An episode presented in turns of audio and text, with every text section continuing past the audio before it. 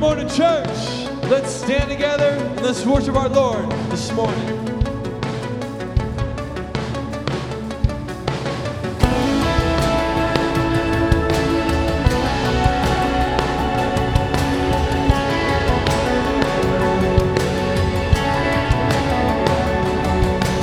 Faithful in the sanctuary, faithful in the storm. Word space is worthy in my song.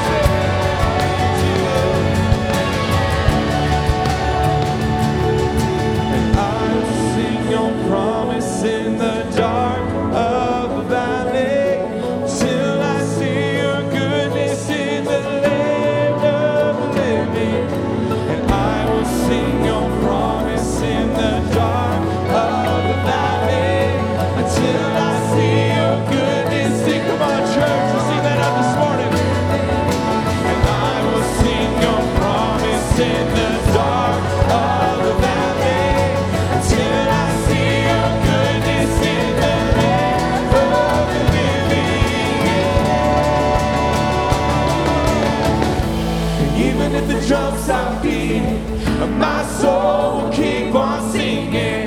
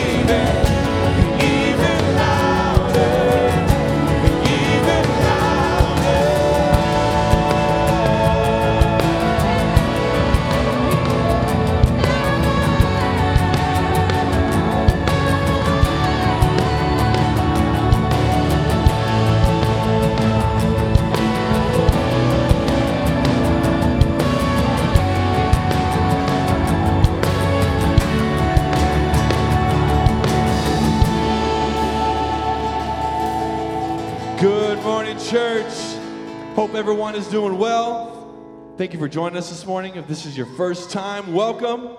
Uh, we're going to continue our worship time this morning. Uh, but before we do, can we just close our eyes this morning? I know we talk about rest at Journey a lot and how important rest is in our lives.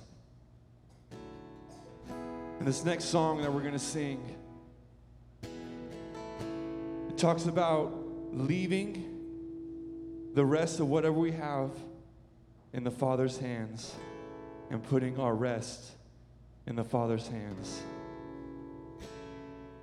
Can we just sing that bridge this morning?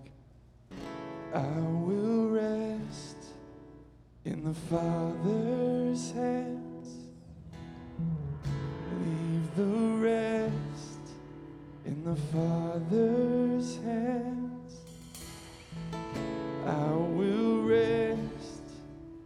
In the Father's hands. Leave the rest in the Father's. Any doubts, any fears, just leave it this morning.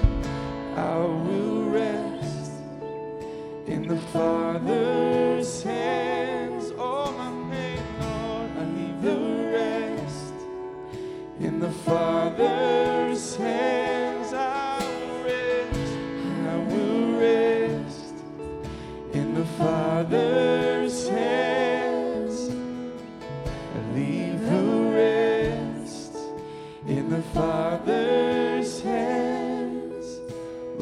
Rest in you this morning.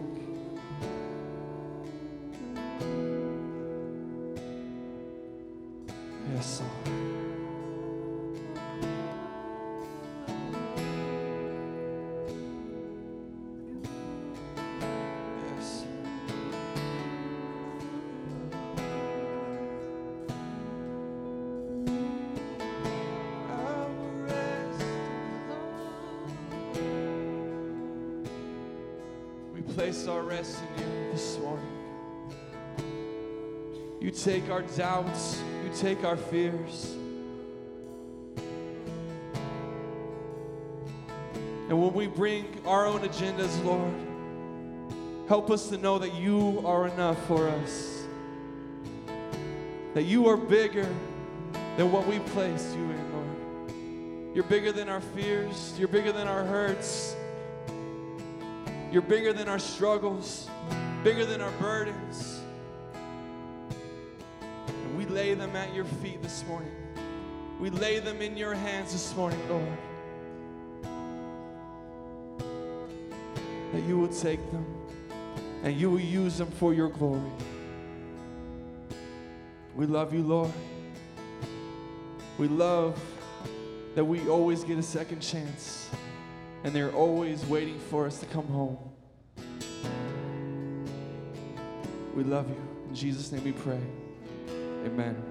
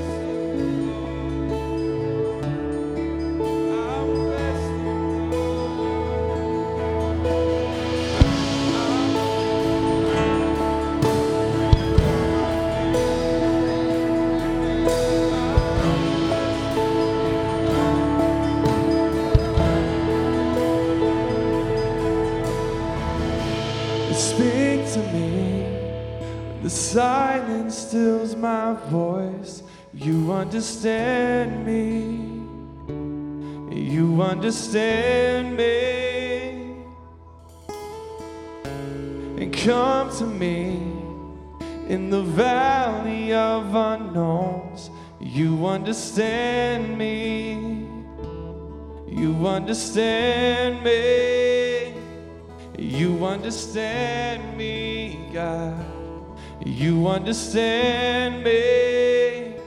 So I throw all my cares before you. My doubts and fears don't scare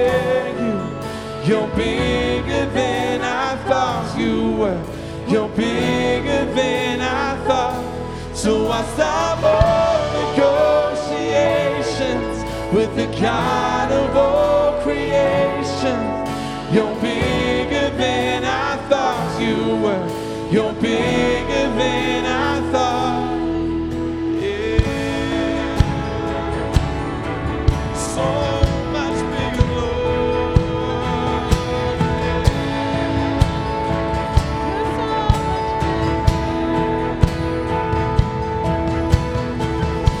I believe, but help my unbelief. You understand.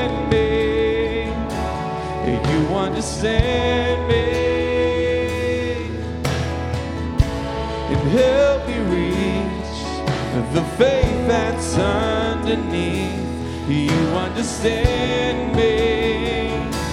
You understand me. You understand me, God. You understand. So I throw. So I throw all my cares before you. My doubts and fears don't scare you. You're big.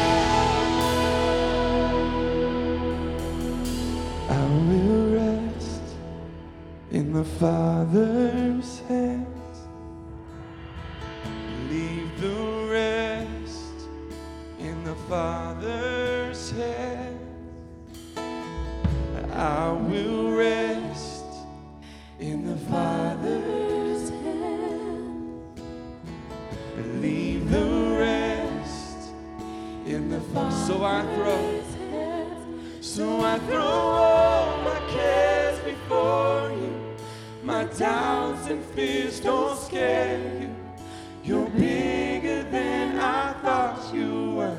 You're bigger than I thought. So I stop all negotiations with the God of all creation.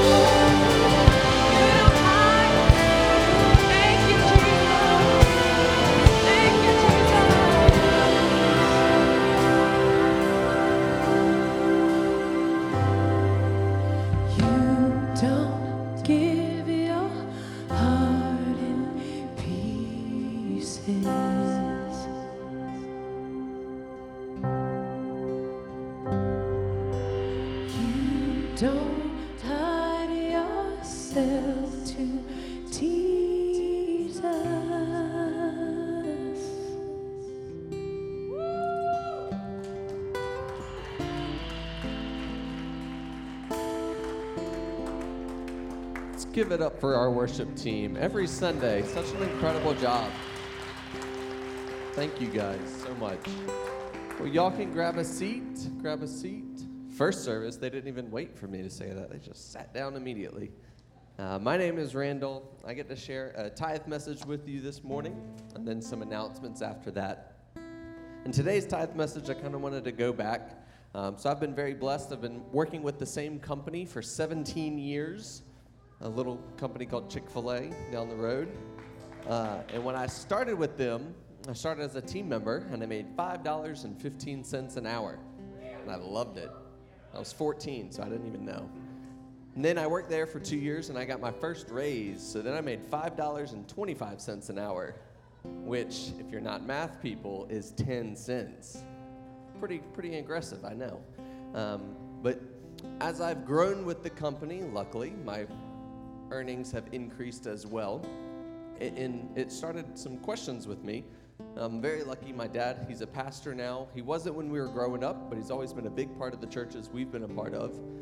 So I was lucky to have somebody that I could kind of talk to about that. You know, as my money and the earnings I've had have increased, you know, I, I struggled a little bit with how to be financially responsible and am I is it okay that I like want to earn more money and things like this? And so maybe this message will hit home for some some younger folks or maybe somebody who's you know, starting out in a new career or something. But my dad always said, Randall, it's absolutely fine if you want to earn as much money as possible. That is an okay thing. As long as you're checking your heart and you're remembering too that you have to save as much money as possible and you have to give as much money as possible. So those are three things that kind of contradict themselves, right? you earn as much as you can, but you have to save as much as you can, and you have to give as much as you can, all at the same time. But I think the underlying message of what he was trying to say was that money, like almost anything in our lives, can either be the most important thing or it can be a tool to support the most important thing. And that's our relationship with Jesus. That's the, the impact of the church in our local community. So, what he was trying to tell me was it's fine to, to move up and it's fine to increase my income and all these different you know, components financially, but I've got to remember what needs to stay the most important thing needs to stay the most important thing. And so, as my income has increased, we've tried to continuously increase our giving as well. Um, and so, if you're, you're younger, you're starting in a job, um, maybe you're, you're wondering what does that look like? And I think the lesson I took away from it was I've got to figure out how to prioritize my fan- financial life so that it is indicative of the relationship I want to have with Jesus. And I think if you're doing that, then you're in a good place. You're in a right place um, with God because, you know, a beautiful house can be the most important thing in your life, or it can be something to support a beautiful family and friends and relationships that turn into lifelong partnerships. Um, just like your income could do, right? A beautiful car or a new car for your family. It could be the most important thing, or it could be the thing that gets you to all the soccer practices and the youth group and the service opportunities for your family. So, this morning, as the ushers come forward, I just want to challenge you to think about just today are you earning what you can and giving what you can and saving what you can all at the same time, which doesn't make any sense, but we're from the South, so we don't make any sense. It's perfect. Uh, but we'll say a quick blessing over the offering. You can give three ways avjourney.com. You can text give to the mobile number there, or you can give in the buckets here as they go around. So bow your heads with me. Dear Lord, thank you for today. Thank you for a beautiful Sunday that we're able to enjoy together. And I would just ask that you would put your hand on somebody's heart and really challenge them to see are they living in a way that prioritizes you? Are they living in a way that prioritizes the work that you're doing here in the Antelope Valley? That you might bless the tithe we're collecting today, that Journey would use it well to have impact, to spread your word, and to further your kingdom here locally. It's in your name we pray. Amen. All right, well, I also have announcements for you, and admittedly, I'm cheating today. I usually don't read them off my phone, but sorry. And part of that is because the first announcement, the best announcement, is I am a new dad. So, can see little, her name is Joe Adair. That's after my wife's grandparents and my great grandparents. Um, so little Joe there, she's exactly a month old today. We're very, very proud. And because of her, I don't get to practice doing announcements like I normally would, and so I'll read them to you instead. Um, but hey, if you're new to Journey Church, welcome. We're really excited that you're here. Uh, we're thrilled that you chose to join us today. You're, you're in for a treat. It's a unique Sunday. Our pastoral staff is all out on vacation at the same time. And so today we have a guest speaker. If you guys look under your seats, if you have a pink slip, you're actually preaching today. I'm just kidding. Just kidding. You don't have to preach today. Uh, but we do have Robert. He's going to be sharing our message today in just a little bit. But a few things you might want to know about. Out these back doors and to the right is an area called the Hotspot. It's like an information hub. So if you're interested in anything I have to say or you just want to get connected, head out there and go to your right. Second thing is we have a cry room in the back left corner. If you have a young one, uh, and she, they get fussy, you can head into the cry room. You can still hear us and see us, but it'll give you some privacy if that's what you're looking for. Okay. Uh, second thing, fifth and sixth graders, goodbye. Thank you for joining us. You are dismissed out to the main lobby. Go meet your group leaders, and we will see you after service. Next, the crash is coming back. Who's excited about the crash? So we're going to do a couple kickoff weeks for the crash. It's going to be at uh, Sergeant Owen Memorial Park. It's this Wednesday, so in three days, uh, from 6:30 to 8:30. So if you don't know, the crash is for 7th through 12th graders. If you want to follow them on Instagram to stay connected, I believe it's AV or the Crash AV. Is that right? The Crash AV. I'm really good at Instagram, so I know things like that. Uh, but it is coming back. It's a phenomenal group, y'all. If you know any 7th through 12th graders, get them connected to this thing. There's over 100 kids that show up at this thing every single week. It's an amazing thing that Journey's doing. Uh, brings your young adults into relationship with other young adults who are pursuing Christ, which is incredible. So bring them out if you can this week on Wednesday. Next, on Sunday, more celebration of our young adults. We're having Promotion Sunday. So, this is when a J kid is going from sixth grade into the seventh grade and kind of joining the crash ranks, I believe. Um, so, we're going to be celebrating them at the main service. So, all you have to do is show up like you did today. That's it, and you'll be a part of it. So, hopefully, we'll see you guys next week for a really exciting Sunday. After that, we have our Connect nights coming back. Are y'all excited about Connection? Kind of. I understand. Well, we're doing a weekly Connect night that's going to be starting on Wednesday, September the 4th. It's for the whole family. So if you have really young ones, like J Kids age, Miss Brienne, our J Kids leader, is going to have a water night full of activities and games with them. Everyone else is going to be able to take part in a little uh, meet and greet where you get a chance to build some relationships with some of the folks that you're sitting here in rows with. So it's something that I've really cherished. I've developed a lot of my relationships here at Journey by showing up to one of these things knowing nobody. So if you're out there, you can do it too. I believe in you. And I would love to see you there. We'll be there for sure. And then lastly, we have a women's retreat coming up October 4th through the 6th. It's gonna be a weekend for you to get away, spend some time with other women in the church. It's gonna be $260 in total. We just ask you pay a $100 deposit before September 1st if you would like to go to hold your spot. So that's all I have for you today. If you have questions about any of that, again, out the back doors to the right to the hot spot. Other than that, stand up, say hello to somebody around you as we get ready for today's service.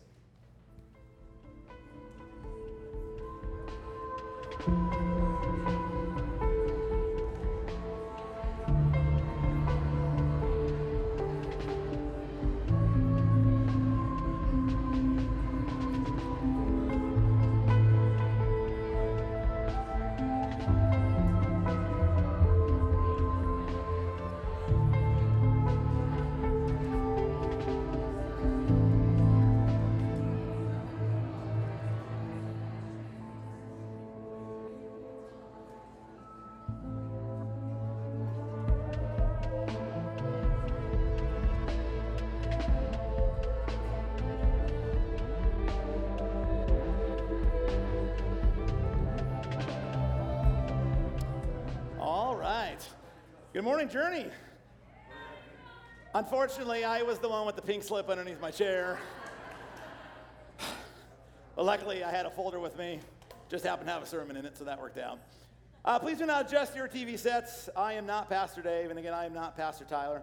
Uh, but I'm here to preach to you guys this morning. Uh, They're on vacation uh, with a well deserved week off. Uh, they're off at, I believe, Shaver Lake, just having a good time up there. Uh, now, I want to apologize. I feel like really overdressed today. I don't know if you've been coming here for a while, uh, but with what Dave and Tyler normally wear, I feel like I kind of dressed up too much.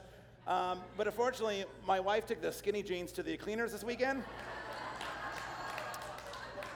So unfortunately, this is all I had left in my, in my closet afterwards.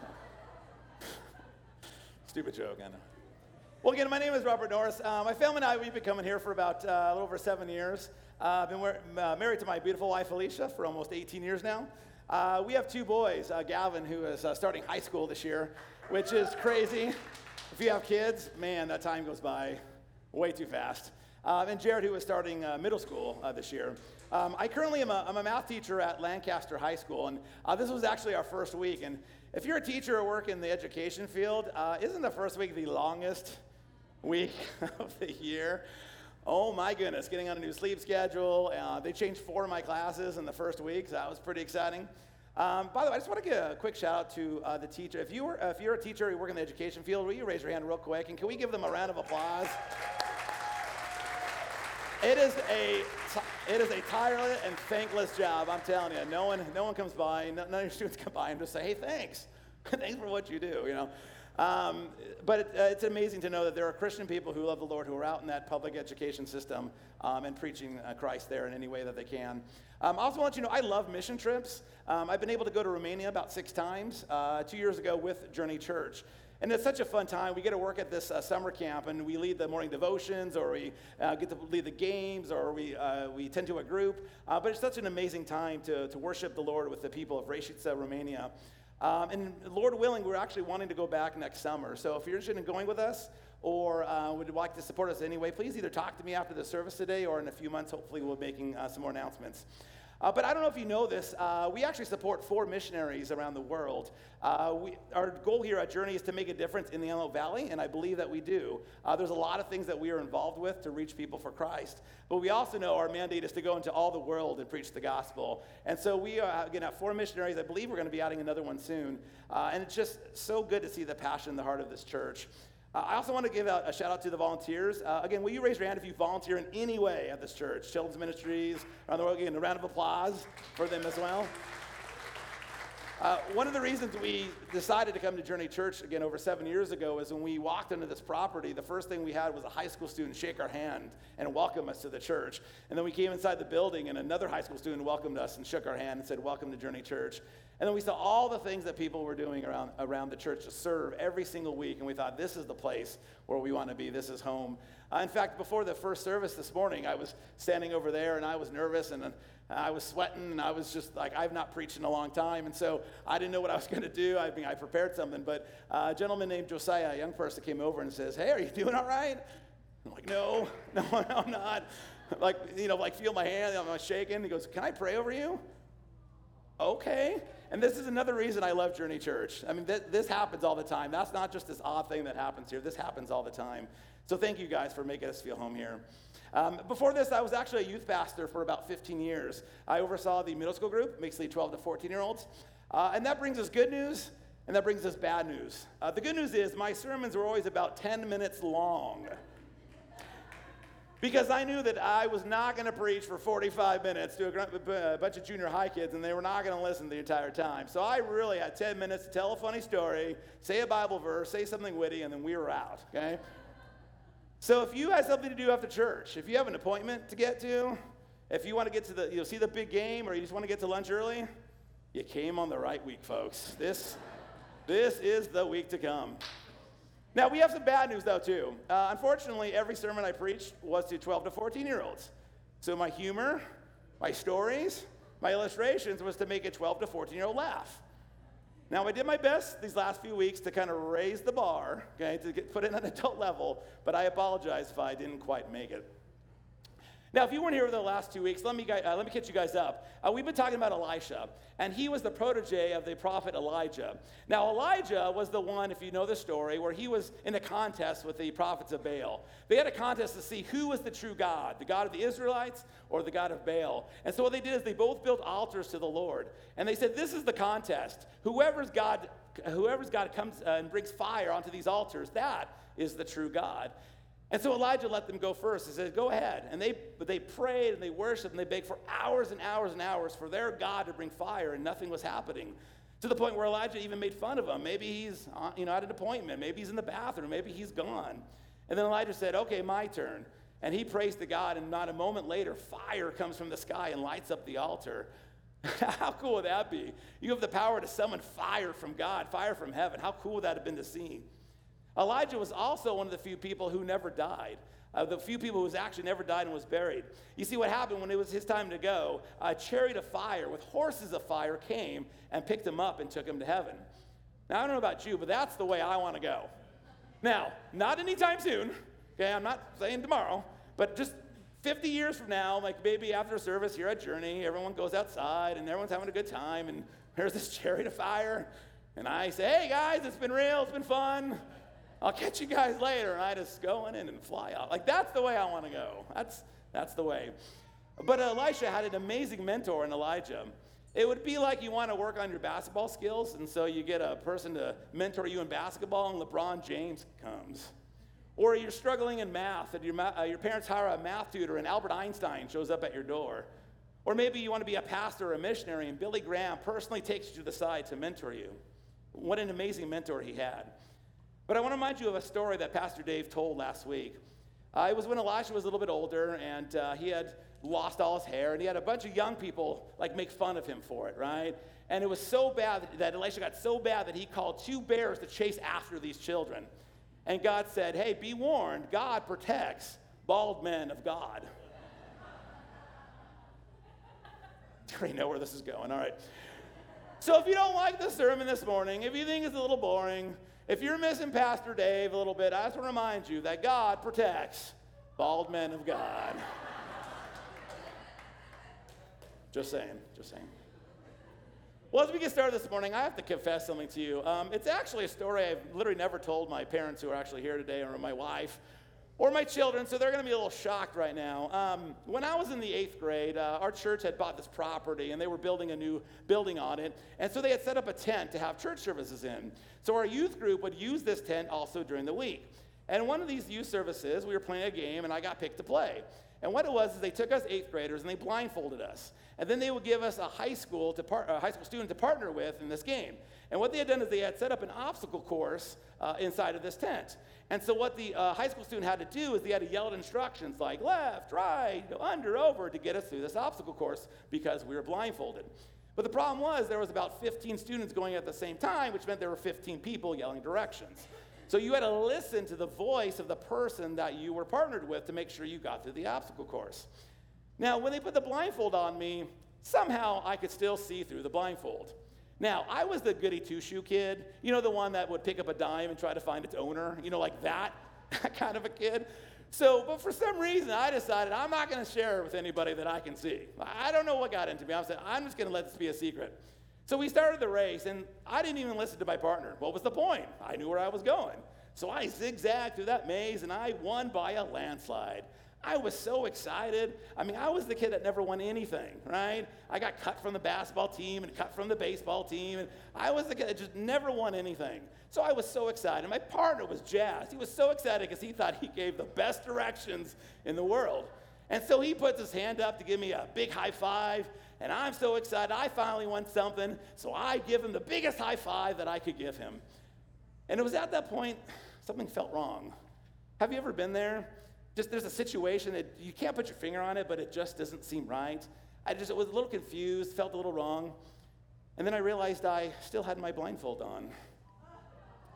I had given him a high five, but how would I have seen his hand if I was still blindfolded? yeah, so needless to say, I didn't win that contest, and I was a little embarrassed. Now, when a pastor comes up and he shares a somewhat amusing story, you know it's going to tie into the sermon somehow, right? Nothing happens to a pastor that he can't use in a sermon illustration.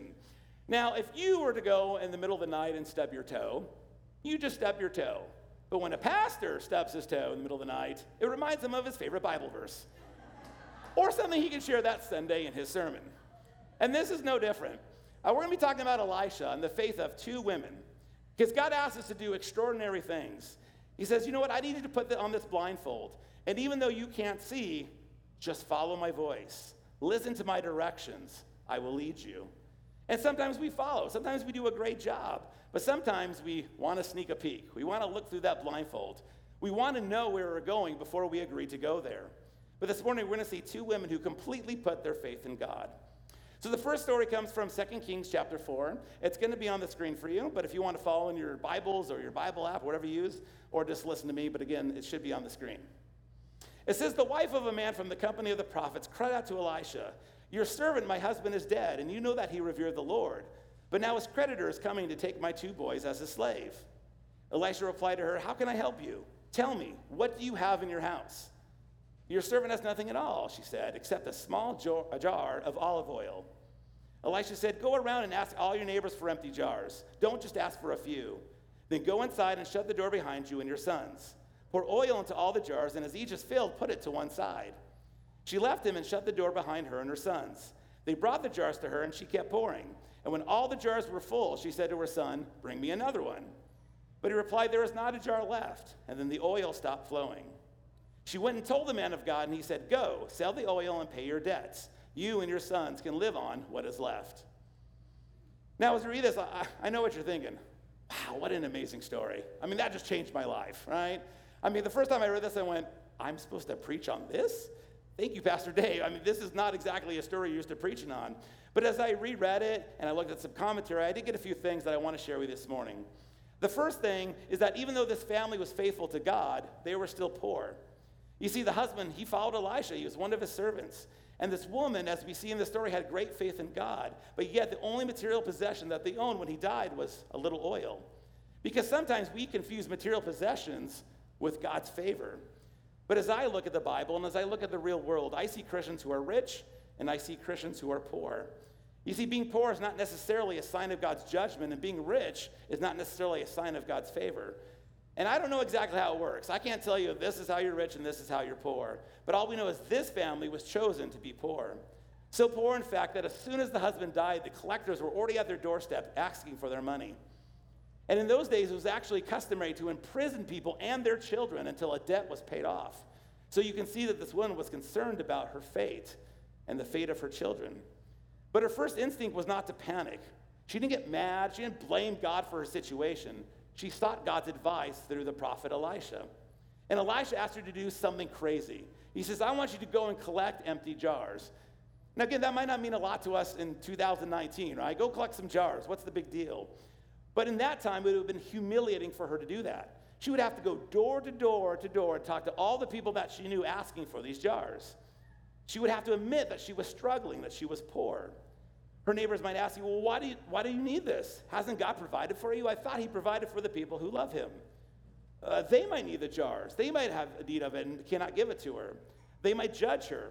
They might say that her poverty is God's wrath on her life. But Elisha forced her to do this to demonstrate her faith in God because only God was going to be able to help her. A few weeks ago, if you were here, I gave the giving message.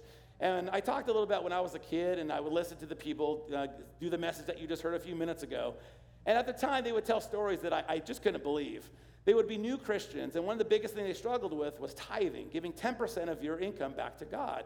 And they would say it was really hard to, to do that. And they said, finally, I decided I'm going to do it. And even though they would have, you know, rent due the next week or a big bill to pay, they said, no, I'm going to give God the first 10%. And they wouldn't know what to do because, again, they would have rent due in a week and they wouldn't have the money. And they would share stories about how they would get like a random check in the mail for the exact amount that they needed, or they would get an unexpected raise or a bonus at work. And I remember sitting there as a kid going, no, there's no way. That's not how God works. How did He know five days in advance that they were going to tithe and put that check in the mail and get it to them? Or there's no way God can do it that way. But then I said, there, there, there's not a way that they're all lying. There's no way that they could also uh, all be telling a lie. And then I looked back at my life and I thought, you know what? God does provide for me. He does provide in ways that if I shared it with you, you probably wouldn't understand or, or believe. But God sometimes just blesses us. But like the woman in our story, sometimes we need to go out there and show our faith so that we trust God that He'll provide. Uh, about eight years ago, I lost my job. Uh, and for the first 24 hours, I'm going to be honest, I was a hot mess. I was crying, I was whimpering, I didn't know what to do. You know, why, God, are you doing this to me? You know, that whole thing. And about 24 hours later, I said, you know what? What have my parents always taught me? That God provides. And what did my grandparents always teach me? That God would provide. And so I said, okay, God, I know you're going to provide. But you know what I didn't do? I didn't sit on my couch and wait for the Lord to provide. I didn't say, okay, God, if you're going to give me a new job, I'm just going to sit on the couch and I'm just going to get an amazing phone call. Someone's going to call me out of the blue and says, hey, Robert, I don't know you, but we want to work for our company. Uh, now, maybe that's the way God works in your life, but I didn't think it was going to work that way in my life.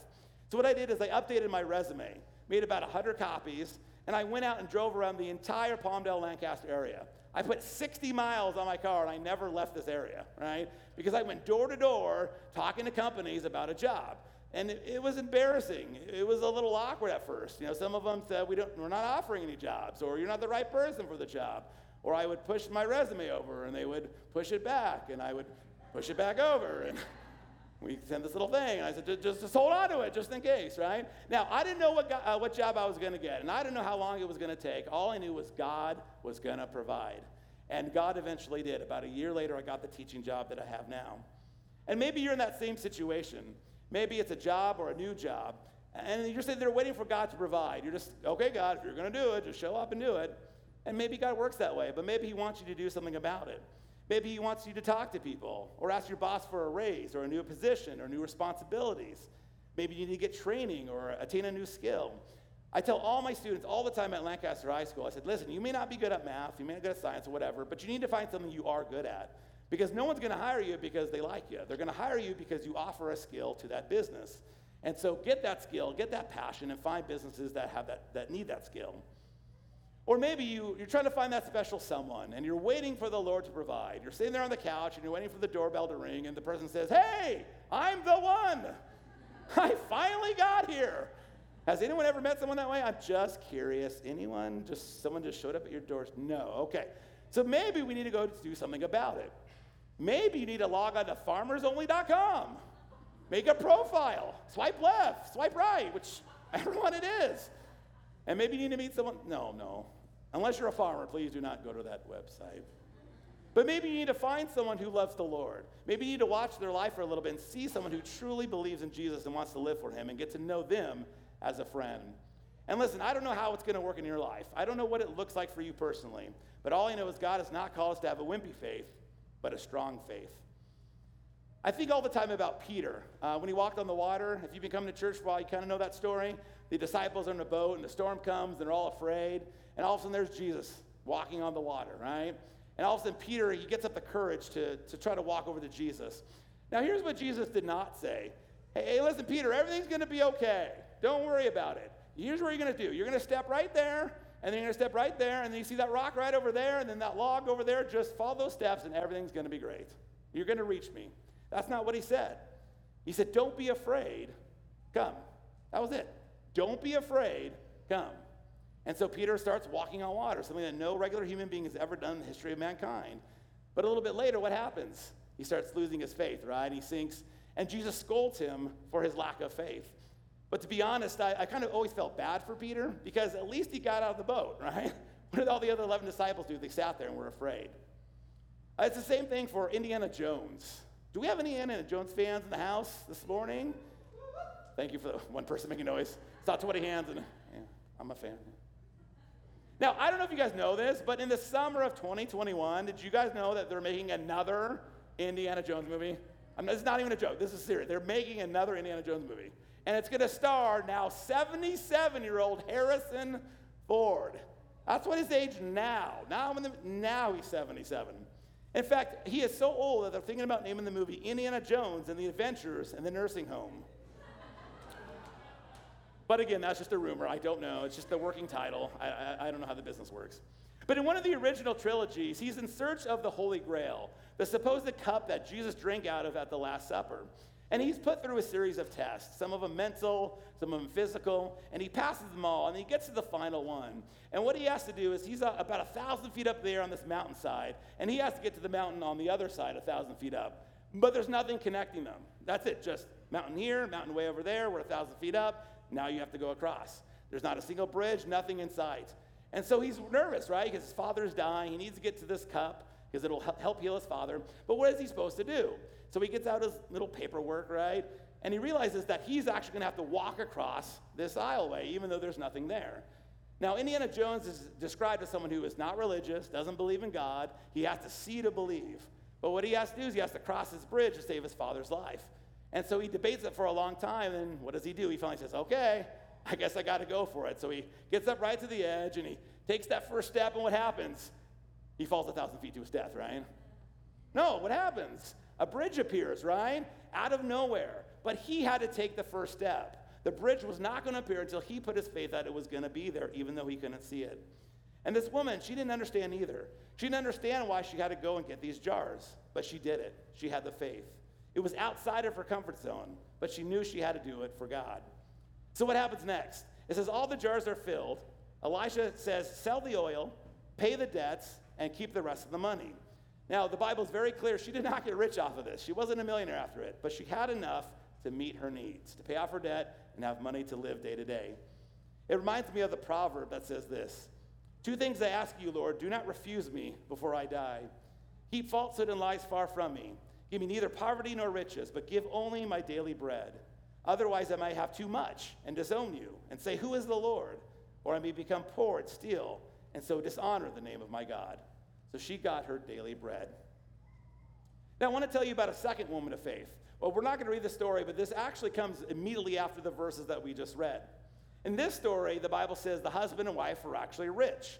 And it's interesting to think that the uh, Bible makes sure that we know that the first one was poor, but the second one had financial resources. And even though they had financial resources, they lived in a pretty modest home. And this family would always invite Elisha to eat with him whenever he was in town. But eventually, that wasn't good enough for them. They wanted to bless him more. God had blessed them financially, so they wanted to bless God's servant even more. So, what they decided to do is to build an extra room for Elisha so that he could sp- uh, spend the night when he passed through. Because what had happened was they would have a meal with him, but then he had no place to stay. So he would have to travel a few more hours to the next town before he could sleep at night. So they decided, well, why don't we build him a room at our house so that he could spend the night and not have to journey so far? Now, Elisha, he is so touched by this, so touched, that he wants to do something in return for this family. He wants to bless them in any way he can. And so he goes up to him and says, Listen, I can give you anything you want. I can talk to the king, to the generals, any possession that you want to have, anything you want is yours. What is it that you want? And the woman's response was this I have food in my belly, clothes on my back, and a roof over my head. I'm blessed already. Wow. I mean, what a response, right? I'm good, I'm blessed. Now, if you had asked me that question, and you come to me after church and say, Listen, Robert, anything I can do for you? I got a list. I wrote it down in case you knew. Like to have my car washed. That would be great. Uh, my house needs a painting. I would love for you to come over and do that. Uh, love Chick fil A. Who's the guy that did the announcements? I just, was the, love Chick fil A. Hey, by the way, cash always works. But Elisha, he's still bothered, right? He wants to help this family, but he's still bothered. And so he goes to his servant and says, Do you have any ideas? How can we bless this family? What is it that we can do to bless them? And his servant says, Well, I don't know if you know this, but uh, they're old and they've never had any children. Now, did you catch that? Probably the biggest desire of their hearts would have been to have children. And yet, when they could have anything they want, they say, No, no, we're blessed. You see, in those times, there was a stigma with barrenness. Uh, if you weren't able to have children, there, there, was almost like it was something wrong with you. Now, back in those days, uh, if you were to ask, you know, how many children do you have? And they say 12, they would say, only 12? That's it? You stopped at 12? What would happen today if we said, how many children do you have? And they said 12. What would you say? like, whoa, wow. How do you remember their names? their birthdays, you know? Johnny, no, you're not Johnny. No, you know, like, how do you remember people's names? But back then, uh, children were a sign of favor from the Lord. So the more children you have, the more the uh, favor that you had from the Lord. But Elijah says this He goes, I promise you, one year from today, you will have a child. And it came true. One year to that day, they were holding a baby boy in their arms. Now, you would think that this is where the story ends. This is great. This, this couple who had financial resources, they blessed God's servants, Uh, and they got the desire of their heart, their child. So you think, end of story, wonderful. But unfortunately, a few years later, that boy is out in the field playing. His father's working in the field, he's playing some games, and he gets a, a large headache. And so they rush him into the house, and the Bible says that by noon that day, the boy died in her, his mother's arms. Now, as a parent, I think it must have been devastating. Here, you wait all your life to have a child, and God finally says, In your old age, you will have a child. And a few years later, He takes that child from you. And, and what was the point? I, don't understand why. Even read the commentary. I don't understand why God would do that. But as you will see by the end of the story, that's not even what's important. It's what the woman does next that's the most important. She takes her son and sh- she lies him on Elisha's bed. Takes that, that new thing that they, uh, they built to put the child on the bed. Now, you might think that's not important, but in that time it was very important because when someone died back then, they had to bury them right away. They didn't have the technology to, to do the things we do today, so pretty much within 24 hours, that body was going to smell and it was just going to be gross. And so what they would do is they would immediately prepare a body for burial. But by taking the son and putting him on Elisha's bed, this one was saying, He is not going to die. He's, uh, he's going to be resurrected. I believe in God because God promised me a son, and God does not go back on his promises. So the woman sets out to go meet Elisha. He was in another town at the time. And as she's going near, the servant runs out because uh, he sees her and says, No, this is not good. If, if she's here, this is not good. And so he runs out and says, Are you okay? Is your husband okay? Is your son okay? Now, you would have thought she would have said, My son has died. This is terrible. It's, something crazy has happened. But she doesn't say that. She says, Everything's okay. Everything's okay? Why would she say that? But I have a feeling we do this at church sometimes, do we not? Our marriage is in disarray, our finances are terrible, there's a sickness in the family, and someone comes up to us in church and says, Hey, how you doing? And what do we say? Everything's okay. And we put that fake smile on, right? Everything's okay. But everything wasn't okay. So she finally falls to his feet crying. She still hasn't said what's going on, but she just falls to his feet and cries. And Elijah says, She is in bitter distress, but the Lord has hidden it from me and has not told me why. Now, this is a powerful verse because back in those days, the prophets had a literal direct connection with God. God would almost speak to them verbally. So, for God not to tell Elijah what was going on must have been very strange. But eventually, the woman finally confesses, Yes, my son has died. Will you please come back and help raise my son from the dead? But here's the thing she believed that it would happen the entire time. There is not one verse in that passage that indicates that this woman ever lacked faith that this would happen. So Elisha comes back, he clears everybody out of the room and says, I'm going to pray over this boy. And he prays over the boy for some hours, and eventually the boy is brought back to life. And now we have the happy ending we were always wanting. But real quickly, I want to share with you three things that we can learn from this story. Number one, money does not solve all problems. Money does not solve all problems. Can I get an amen on that one, by the way? Thank you. I'm sorry. I grew up in an old school church, and then we did this all the time, and we had to shout amen like 74 times, and I just kind of got used to that. So, money does not solve all problems. Again, the Bible indicates that the first one was poor, but that the second one was rich. And we assume the rich have everything they want, right? If you have money, you can buy pretty much everything, including happiness. And we see in the story that's not true. This, this couple did not have a child. But yet today, we still envy the people of Hollywood. We look at their lives and go, man, I want that life, right? And that's why we buy that magazine. You know, we're checking out, buying a couple gallons of milk, and there's that magazine, and we buy it, right? Because we want to be like these people. Uh, if I just had the money that they do, I would be happy. If I just had the husband and wife that they have, I would be happy. If I just had the fame they had, I would be happy. But then we look at the divorces and the scandals, the bankruptcies and the suicides of the people in Hollywood, and we realize money doesn't buy happiness. Now, some of the younger people might not understand this illustration, but for some of my older folk out here, do you remember uh, a few years ago when the actor Tom Cruise was on the Oprah show? Does anybody remember this incident? Uh, he famously came on her show, this is probably about 15 years ago, and he jumped up on her couch in excitement. You guys remember that? Because he was in love. He had found the one, the true love of his life. Now, who was that? This is the interactive part of our program. Uh, who, who was it? Does anybody know? Katie Holmes, that's right. The love of his life, Katie Holmes. Now, of course, if you've ever followed the career of Tom Cruise, you realize he had a lot of the ones before Katie Holmes. And if you have an extra minute, I would like to read that list for you.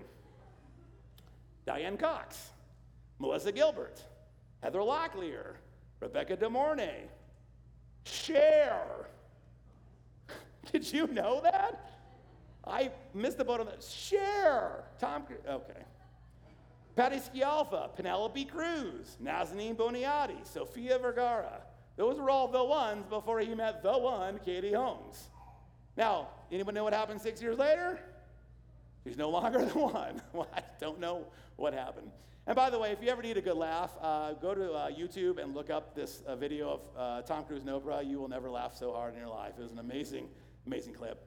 But all that to say, just because you are rich, handsome, and famous doesn't mean that you are happy. Number two, we need to put our faith in God. We need to put our faith in God.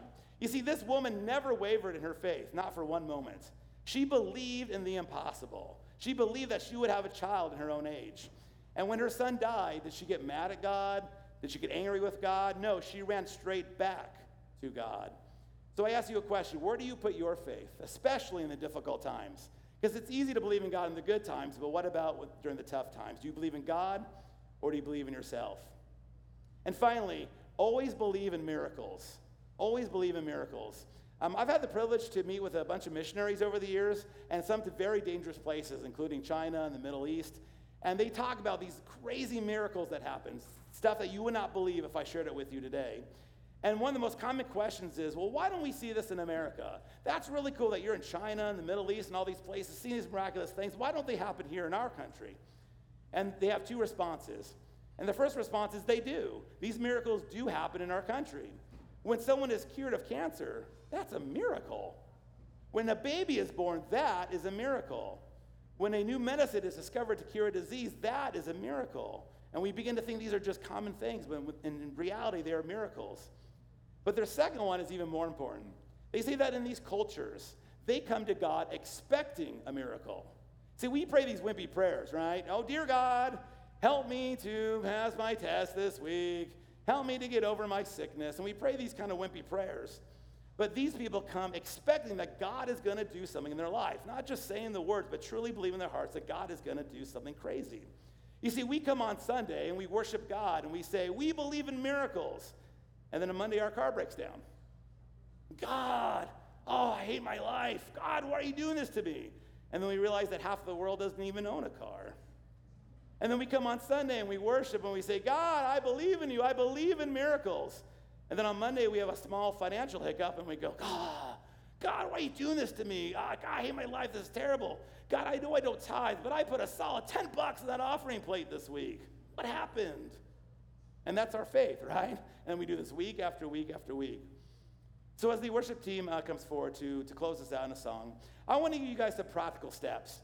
Uh, when I was a youth pastor, one of the things I made all the kids do at the end of each sermon was to do something, okay? Because I knew that they were going to go home and not remember what I said, not remember the story after a few days or the Bible verse. So I gave them something to do. So I want to give you a little homework assignment for the week. What I want you to do is take out a piece of paper and a pen or pencil, and I want you to make two columns. On the left column, I want you to put something you're struggling in, something that you might not be trusting God fully in. Maybe it's your finances, again, a sickness, or a relationship. So, again, on the left hand side, something that you're struggling in or haven't honestly put your uh, full trust in God in. And on the right hand side, I want you to put something that you can do to put your faith in God. Again, sometimes God just shows up and blesses you and everything's great, but sometimes He wants you to go out and do something to demonstrate that faith. So, the right hand side, put something that you can do. So, for example, if it's your finances, maybe you could put start tithing or cancel cable or cut up the credit cards.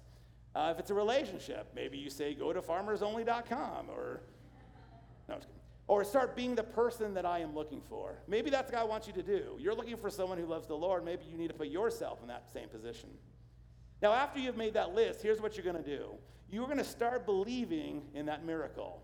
You're going to get on your hands and knees and pray to God for this miracle. And no matter what happens, whether it works out perfectly for you, you get that raise, you get that person, whatever happens, good or bad, we're going to continue to have faith in God. Because ultimately, it's God's will that we are seeking, right? And not our own.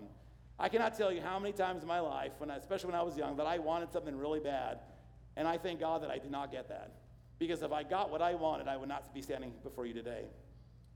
Uh, in Hebrews chapter 11, there's something called the Hall of Faith. Now, most of you guys are familiar with the Hall of Fame, right? With sports figures or acting. But uh, God actually took a chapter in the Bible to point out specific people over the history of time that had such faith in God, it had to be rewarded. It had to be shown to the entire world. And I'm not going to read the whole chapter for you, but I want to give you a few highlights. It says, By faith, Abel offered a, a God a better sacrifice than Cain did. By faith, Noah, when warned about things not yet seen, in holy fear built an ark to save his family. By faith, Abraham, when called to go to a place where he would later receive as his inheritance, obeyed and went, even though he did not know where he was going. By faith, Isaac blessed Jacob and Esau in regard to their future. By faith, Jacob, when he was dying, blessed each of Joseph's sons and worshiped. By faith, Joseph, when his end was near, spoke about the exodus of the Israelites from Egypt. And by faith, Moses refused, refused to be known as the son of Pharaoh's daughter and chose to be mistreated among his people. So, if we were to make a modern version of this list, would you be on it?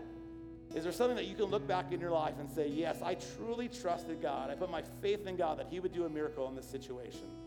Is there a time in your life that you could point to and say, Yes, this is where I trusted God? Let's pray. God, thank you so much for this morning, and thank you for allowing me to, uh, to speak uh, this morning. God, I pray that we would have the faith, the faith that it takes to honor you in everything we do. God, may our prayers not be wimpy, but may they be prayers praying for a miracle. And God, may you come and show up in our lives. But ultimately, God, it is your will that we seek. No matter what it is, no matter what we do, may it all glorify you and your kingdom. We love you so much, Jesus. Amen.